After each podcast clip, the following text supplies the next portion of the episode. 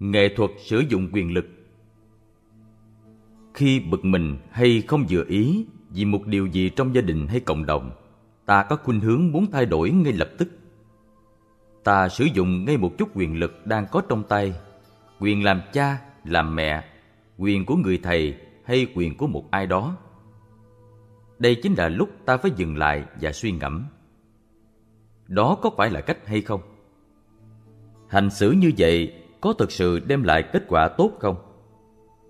Hãy nhìn sâu vào bản chất của những gì đã làm ta phật ý để tìm ra một giải pháp chánh niệm nhất từ bi nhất. Khi thấy các đệ tử của mình tu tập thiếu chánh niệm, cố nhiên tôi không mấy vui, bởi vì tôi luôn muốn các đệ tử của tôi tu tập nghiêm chỉnh. Nhưng nếu các đệ tử của tôi tu tập không đàng hoàng, thì tôi sẽ sử dụng quyền lực của tôi như thế nào? Tôi có thể la mắng, trừng phạt hay sử dụng quyền của người thầy một cách hung hăng. Nhưng mà, theo lẽ đương nhiên, ông thầy vẫn có thể sai lầm, nhất là một ông thầy mới bắt đầu sự nghiệp giảng dạy. Để giúp đệ tử, tôi phải học kiên nhẫn. Trước hết, tôi sử dụng tình thương và tuệ giác. Sử dụng những quyền lực ấy, ta có thể tránh việc lạm dụng thẩm quyền. Ta có thể giúp học trò, giúp con trai, con gái, nhân viên của ta mà không gây đau khổ cho ta và cho họ. Có nhiều cách để chỉ bày khuyên răng. Nếu ta làm điều đó với tình thương, thì sự chỉ bày khuyên răng ấy sẽ có hiệu quả và ích lợi. Tuy nhiên, nếu không khéo léo, thì dù bạn nói với tâm ý tốt, người nghe cũng có thể tránh xa bạn luôn. Mới đầu, ta chưa đủ khéo khi chỉ dạy người khác, nhưng dần dần ta sẽ biết cách làm sao để không gây đau khổ, không làm cho người khác bị tổn thương. Ta phải luôn luôn xét lại xem có phải ta đã sử dụng quyền lực danh vọng, tiền tài hay một quyền lực hời hợt nào khác hay không. Nếu thực tập năm nguồn sức mạnh tâm linh là tính, tấn, niệm, định, tuệ nói trên, thì đương nhiên ta sẽ tạo được một thứ quyền lực khác, quyền lực lãnh đạo. Bởi vì thiên hạ sẽ tìm đến xin lời khuyên và nương tựa nơi ta. Một vị lãnh đạo cần phải có ba đức, đó là đoạn đức, ân đức và trí đức. Đức tính đầu tiên cần có để giúp ta sử dụng quyền lực một cách khôn khéo là đoạn đức, nghĩa là buông xả. Buông xả những gì? Buông xả sân hận, tham dục và vô minh. Ta phải từ từ học cách chuyển hóa tham dục, sân hận, sợ hãi, vọng tưởng trong ta nếu không làm được những việc ấy cho thật giỏi, thì ta sẽ không còn được kính nể nữa. Ta sẽ tự gây đau khổ cho chính ta và những người khác. Chỉ cần nhìn những nhà chính trị, lãnh đạo đã thân bại danh liệt vì những chuyện bê bối tình dục không đâu cũng đủ để biết rằng buông xả tham dục là rất quan trọng. Cho nên, buông xả đưa đến quyền lực. Khi gặp một người biết buông xả tự do không còn bị tham, sân, si tràn buộc, chúng ta sinh lòng kính trọng và tin theo. Biết buông xả thì được giải thoát, thân tâm được nhẹ nhàng. Điều đó ngoài siêu thị không bán, phải thực tập mới có được. Một nhà lãnh đạo giỏi còn phải có ân đức, nghĩa là tâm từ bi. Đó là khả năng dịu dàng, tha thứ, chấp nhận và ôm ấp người khác với tình thương. Nếu ai đạt được khả năng ấy thì sẽ có hạnh phúc và được mọi người kính nể. La mắng hay trừng phạt không làm cho người dưới khuất phục mà chỉ gây thêm xa cách. Chỉ có sự quan tâm, lo lắng, thương mến mới chuyển đổi được tâm người mà mình muốn giúp. Những người thiếu từ bi và tha thứ thường phải chịu đau khổ khi biết tha thứ, chấp nhận, ta sẽ cảm thấy nhẹ nhõm và có thể dễ dàng liên hệ với người khác. Người thiếu từ bi, trong tâm lúc nào cũng bực bội, giận dữ, thì chẳng ai muốn đến gần, và như vậy sẽ cô đơn vô cùng. Cho nên, tâm từ bi là nền tảng của hạnh phúc. Nếu các nhà lãnh đạo chính trị thực tập từ bi, thì họ sẽ không bao giờ lạm dụng thứ quyền lực dựa trên tiền bạc, danh vọng và địa vị xã hội. Họ sẽ không gây khổ đau cho chính họ và cho những người khác. Một nhà lãnh đạo giỏi cũng phải có trí đức, tức là tuệ giác.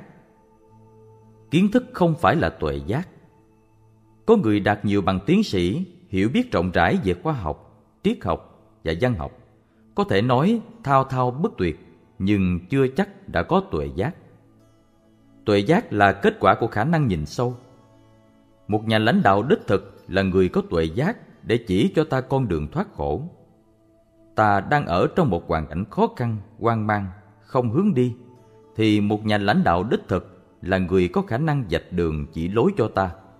Ta thấy ngay con đường thoát vì ta đã gặp một nhà lãnh đạo có tuệ giác.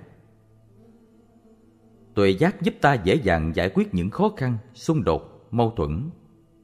Nếu không có tuệ giác, ta sẽ lẫn quẩn loanh quanh trong đau khổ, sợ hãi, lo âu. Vì vậy, đức tính thứ ba là khả năng nhìn sâu để đạt tới tuệ giác, để có thể giải quyết khó khăn và giúp đỡ người khác. Thực tập ba đức tính, buông xả, từ bi và tuệ giác đem lại cho nhà lãnh đạo quy quyền thực sự. Chỉ mang danh là một nhà lãnh đạo không thôi thì không đủ. Chức tước không đem lại quy quyền. Khi thực tập chánh niệm đàng hoàng, ta sẽ tỏa chiếu an lạc, vững chãi, thảnh thơi và đạt được thứ quy quyền sâu sắc hơn. Nói ra một lời, quần chúng đều lắng nghe vì ta có sự bình an, tươi mát và khôn ngoan. Một nhà lãnh đạo giỏi là một người chỉ sử dụng thứ quy quyền ấy. Không cần phải cố dành cho được quy quyền, không cần phải thi thố quy quyền. Quy quyền đến một cách tự nhiên. Nhà lãnh đạo giỏi truyền cảm hứng cho mọi người bằng nếp sống của chính mình. Người ta nghe mình bởi họ thương kính và tin tưởng mình. Tiêu chuẩn đánh giá phẩm chất của quy quyền là nền tảng của cung cách sử dụng quy quyền ta cần quán chiếu xem thử cách sử dụng quy quyền của ta có đặt nền tảng trên lòng từ bi hay không, hoặc xem thử quy quyền phát xuất từ tâm linh hay từ tiền tài, địa vị. Dù bạn là người đứng đầu một tôn giáo mà không có một đời sống tâm linh, không có tâm từ bi, thì bạn cũng không có quy quyền đích thực. Bạn ra lệnh nhưng người ta nghe theo bạn, không phải vì quy quyền đích thực mà vì sợ nếu không thực tập năm nguồn sức mạnh, tính, tấn, niệm, định, tuệ và ba đức tính, đoạn đức, ân đức và trí đức của một nhà lãnh đạo đích thực, thì quyền lực trong tay chỉ gây tác hại cho chính bản thân. Bởi vì nếu không có sức mạnh tâm linh, thì luôn luôn có nguy cơ bị quyền lực lôi cuốn và trở thành lạm dụng quyền lực. Giả sử bạn là một ông chủ hay một vị thầy trong vị thế ấy, bạn có quy quyền và bạn sẽ có xu hướng áp đặt ý muốn của mình lên nhân viên hay học trò của mình. Làm cha làm mẹ hẳn là bạn cũng biết rằng khó có thể thành công nếu dùng quy lực để dạy bảo con cái. Cách đó chỉ gây đau khổ cho con cái và cho chính mình. Nhiều người đã hận cha hận mẹ vì cha mẹ đã sử dụng sai lạc quy quyền. Nếu giữa cha mẹ và con cái có tranh chấp thì sự tranh chấp ấy không thể nào công bằng được vì cha mẹ có quyền hơn. Cho dù chỉ nắm một chút quyền, nhưng nếu không có đường hướng tâm linh, ta sẽ có xu hướng sử dụng sai lạc quy quyền ấy. Còn nếu tu tập để nguồn sức mạnh tâm linh ngày càng tăng trưởng trong ta, thì ta sẽ có khả năng chuyển hóa và bảo vệ ta cùng những người ta thương yêu khỏi đau khổ, tuyệt vọng. Khi có quyết tâm thực tập sức mạnh tâm linh, tự nhiên ta sẽ tìm mọi cách tạo ra một môi trường thích hợp giúp ta thường xuyên rèn luyện những nguồn sức mạnh ấy. Tôi đi tu không phải là tôi muốn khác thiên hạ hay tự cô lập và làm một ẩn sĩ. Tôi đi tu chỉ vì tôi muốn dành trọn thì giờ của tôi để giúp những người khác. Hãy tưởng tượng một vị tổng thống mà chỉ dựa vào quyền lực tâm linh thay vì quyền lực chính trị. Ông ta sẽ dùng mọi cách có được trong tay để đem lại hòa giải, hòa bình và hạnh phúc cho người dân nước mình cũng như nhân dân các nước khác. Trước khi xuất gia tầm đạo, Thái tử Tất Đạt Đa đã thấy rõ phụ dương ngài tuy nắm trong tay nhiều quyền lực chính trị nhưng vẫn bất lực. Vua Tịnh Phạn biết rõ nạn tham nhũng đang hoành hành trong triều, nhưng ông không làm gì được. Vua bị kẹt trong sợ hãi và tham quyền. Bị sợ hãi, sân hận và vô minh chế ngự thì sử dụng quyền lực chính trị sẽ chỉ đưa tới đau khổ cho chính mình và mọi người xung quanh. Một trong những lý do chính khiến Thái tử Tất Đạt Đa từ bỏ gia đình và ngôi báu là vì Ngài đã giác ngộ rằng quyền lực chính trị không thể đem lại hạnh phúc cho Ngài và nhân dân nước Ngài. Thái tử Tất Đạt Đa đã quyết tâm tìm cho ra một thứ quyền lực khác, quyền lực tâm linh. Nhìn sâu, ta sẽ thấy rằng những người giàu có và quy quyền thường rất đau khổ và làm cho những người khác đau khổ theo. Tuy rằng có quy quyền, nhưng họ luôn chìm trong hố sâu tuyệt vọng và đau khổ. Những nhà lãnh đạo chính trị cũng như kinh tế ham thích quyền lực nhưng lại đau khổ vì quyền lực. Đã đến lúc chúng ta phải xét lại ý nghĩa của quyền lực và thay đổi hướng đi của cuộc sống. Triết gia Shinjaki Rosu đã viết rằng người mạnh nhất không bao giờ đủ mạnh để mãi mãi ở vị trí lãnh đạo trừ khi người ấy biết chuyển đổi sức mạnh thành lẽ phải và chuyển đổi sự khuất phục thành bổn phận. Sử dụng quyền lực không đúng sẽ nhận lấy sự chống đối từ phía những người dưới quyền. Trái lại, khi dùng chính đáng và có quy lực tâm linh, quyền lực được chấp nhận và kính ngưỡng. Khi một bên thâu tóm quyền lực và một bên không có quyền, thì bên không có quyền luôn có xu hướng nổi loạn sự tách biệt quá lớn giữa dân tộc này với dân tộc khác giữa nhóm người này và nhóm người khác sẽ làm cho quyền lực bấp bênh ngay cả khi dường như được người khác chấp nhận thì người cầm quyền vẫn cảm thấy bất an nhưng khi quyền lực được dựa trên quy luật tâm linh và là biểu hiện của tình thương, trí tuệ và thoát ly phiền não, thì quyền lực ấy sẽ thiết lập được công bằng, duy trì trật tự và có thể đương đầu với mọi thử thách một cách hòa bình mà không cần sử dụng bạo lực hay đàn áp. Nhiều nhà lãnh đạo kinh tế hay chính trị luôn tranh giành quyền lực và hình như họ không bao giờ thấy đủ. Người Phật tử hay những người có chiều hướng tâm linh cũng muốn có quyền lực, nhưng họ mong cầu quyền lực của tính, tấn, niệm, định và tuệ. Những quyền lực ấy là vô lượng và không bao giờ làm hại ai, kể cả chính mình. Nhiều người cho rằng tiền bạc đem lại hạnh phúc. Mục đích làm việc của họ một phần là để kiếm tiền. Mà quả thật tiền tài là một thứ quyền lực. Có tiền ta có thể mua bất cứ gì ta muốn. Các nhà chính trị hứa sẽ giúp ta có thêm quyền lực và tiền bạc. Nhiều người tin rằng một chính trị gia giỏi sẽ giúp dân tăng khả năng mua sắm mãi lực gia tăng. Ta có cảm tưởng rằng mình có quyền khi có khả năng mua sắm bất cứ gì. Mà quả vậy, với tiền bạc, ta không những mua sắm đồ đạc mà còn có thể mua được con người. Chẳng hạn như mua người khác tới dọn dẹp nhà cửa, săn sóc con cái, nấu nướng. Một nhà chính trị giúp dân nhẹ bớt gánh nặng tài chính thì dân sẽ mang ơn người dân bị phụ thuộc vào nhà chính trị và quyền thế của nhà chính trị sẽ vững mạnh hơn. Với quyền thế trong tay, nhà chính trị sẽ tận dụng người dân và muốn người dân làm theo ý muốn của mình. Nếu đủ giàu, ta có thể mua luôn cả một quốc gia bằng cách cho phép quan hệ thương mại và hứa hẹn đặc quyền kinh tế. Ta hứa giúp họ phát triển nền kinh tế trong nước nếu họ đồng ý đứng về phía ta trong một cuộc chiến nào đó, vân vân. Có quyền lực, ta có khả năng mua những người khác. Ta có quyền, nhưng nếu sử dụng quyền lực một cách sai lạc, chúng ta sẽ gây đau khổ cho chính mình và cho người khác. Tiền bạc có thể tạo ra danh tiếng, có thể mua chức vị hay uy tín. Ta có thể viết một cuốn sách và trở nên nổi tiếng dù ta chẳng có mấy tài năng hoặc ta thuê một người nào đó viết một cuốn sách rồi ta đứng tên tác giả. Những chuyện như thế xảy ra khắp nơi trên thế giới. Tiền tài mua danh vọng là vậy. càng nổi tiếng thì lại càng kiếm nhiều tiền. Nếu bạn là một ngôi sao truyền hình ai cũng biết mặt, thì các doanh nghiệp sẽ thuê bạn quảng cáo cho công ty của họ. Bạn sẽ kiếm được rất nhiều tiền chỉ với một hai phút quảng cáo. Bạn đề cao sản phẩm nào, thiên hạ sẽ nghe theo và mua.